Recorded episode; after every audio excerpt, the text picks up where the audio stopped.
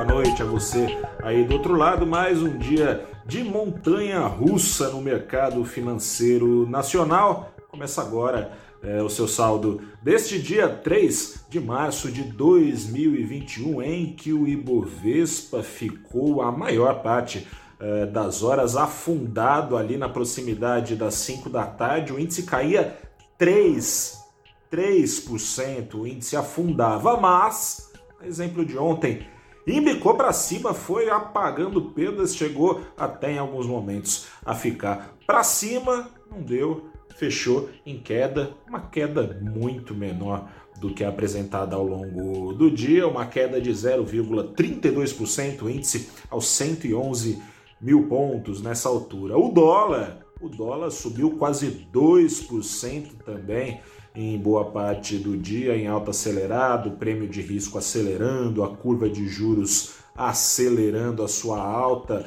Em dado momento começou a apontar é, no dia uma alta de 0,75 ponto na reunião do dia 17 do Banco Central, enfim. Mas também teve uma reversão no fim do dia, na última hora, é, nos últimos minutos, né, no caso do dólar, que fecha mais cedo, às 5 da tarde, nos últimos minutos. O dólar chegou, inclusive, também a indicar para baixo, não conseguiu.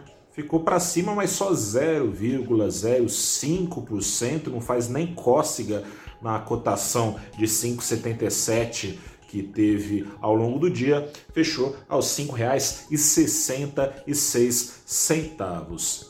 Como todo mundo está é, sendo pressionado pelo noticiário pesado, o mercado também está. A pandemia aqui no Brasil está deixando todo mundo com seus pés atrás. A pandemia segue renovando as suas curvas de morte e os seus recordes nas curvas de mortes e contágio aqui no Brasil, UTIs em várias cidades do país abarrotadas e hoje, o maior centro econômico e financeiro do país, o estado de São Paulo, anunciou a retomada do seu grau mais severo de restrição uh, à mobilidade a partir da próxima, do sábado agora.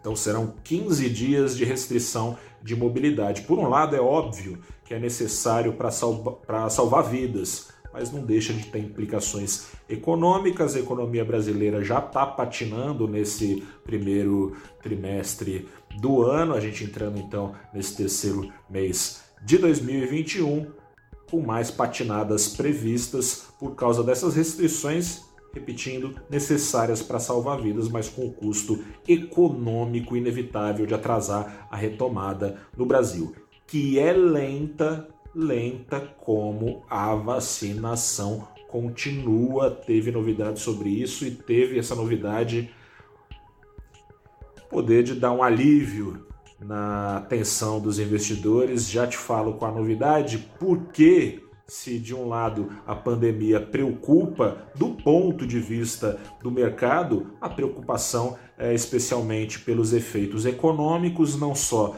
pela lentidão da retomada da economia brasileira, que passou, como todos os países, pela maior crise econômica em quase um século por causa da Covid-19, mas também por causa das, da pressão trazida aos gastos públicos. O governo se viu na necessidade de gastar mais com auxílios emergenciais deve é, ser aprovado em breve essa nova rodada, aprovada em breve essa nova rodada de pagamentos por quatro meses, investidores olham para a situação pandêmica, olham para a situação econômica. Aliás, saiu o PIB do Brasil, passou batido, uma queda de 4,1%. É, já esperada, então, mas oficializada agora em 2021, olha para isso tudo e fala: bom, será que vai estar tá tudo melhor, tudo bem não, né? Mas vai estar pelo menos melhor passado esses quatro meses de auxílio. Será que não haverá, como houve no ano passado, pressão e, portanto, continuidade em mais auxílios por mais meses? Será que o teto de gastos vai suportar? Os olhares não estiveram muito nas contas nacionais divulgadas hoje pelo IBGE com o resultado do PIB, porque estavam voltados para Brasília nas próximas horas. A expectativa é que seja votada a PEC emergencial, que é um projeto que foi apresentado, na verdade, quando nem se sonhava em pandemia. Foi lá em 2019, em dezembro de 2019, uma proposta de emenda constitucional que pretende incluir na Constituição gatilhos para cortes de gastos sempre que a água bata na cintura do governo, sempre que a corda estiver no pescoço, no pescoço do orçamento federal, como se sabe é o caso agora. Foi desengavetado, né, esse projeto que estava paradaço lá no Congresso, como uma eventual contrapartida para a liberação, portanto, dos auxílios. Investidores ficaram de olho nisso e por isso esse prêmio de risco aqui no Brasil estourado hoje na maior parte das horas. Mas daí vieram duas novidades. Uma primeira novidade que ajudou a descomprimir a atenção dos investidores é a notícia, o rumor aí de que o governo decidiu enfim dar o braço a torcer e ir atrás de comprar vacinas da Pfizer. Seriam compradas pelo governo 100 milhões de doses da vacina, também teria dado sinal verde para comprar vacinas da Janssen, o Ministério da Saúde. Outra notícia que ajudou foi o pronunciamento, o, as falas do presidente da Câmara, Arthur Lira, avisando que não vai ter Bolsa Família estourando o teto por fora do teto, prometendo que nenhuma PEC vai estourar o teto, enfim.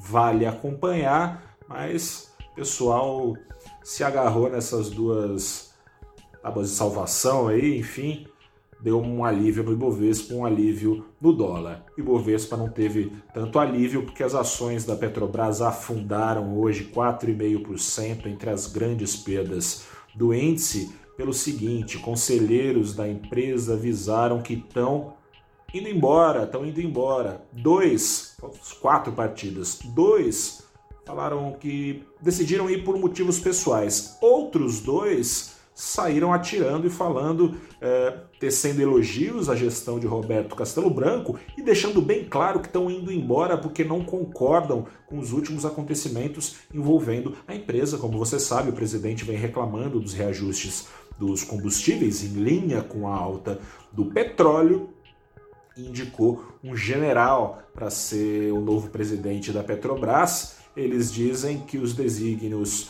do acionista controlador, o governo, não estão em linha com a boa gestão da empresa e preferem tirar o seu cavalinho da chuva e ir embora. Resultado: ação da Petrobras afundada em 4,5%.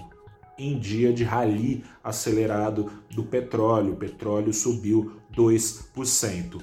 Não coincidentemente, outra petroleira, a PetroRio, privada, blindada de eventuais interferências políticas, liderou ganhos do Ibovespa, uma alta de 4,5%. Amanhã a gente conversa mais. Eu sou Gustavo Ferreira, repórter do valorinvest.com. Tem mais saldo do dia desta quinta-feira, amanhã, sempre depois do fechamento. Grande abraço, boa noite, até a próxima. Lave a mão, álcool gel, coisa e tal, máscara, fique em casa se possível, se precisar sair, se cuide, cuide dos seus. Aquele abraço, até a próxima e tchau.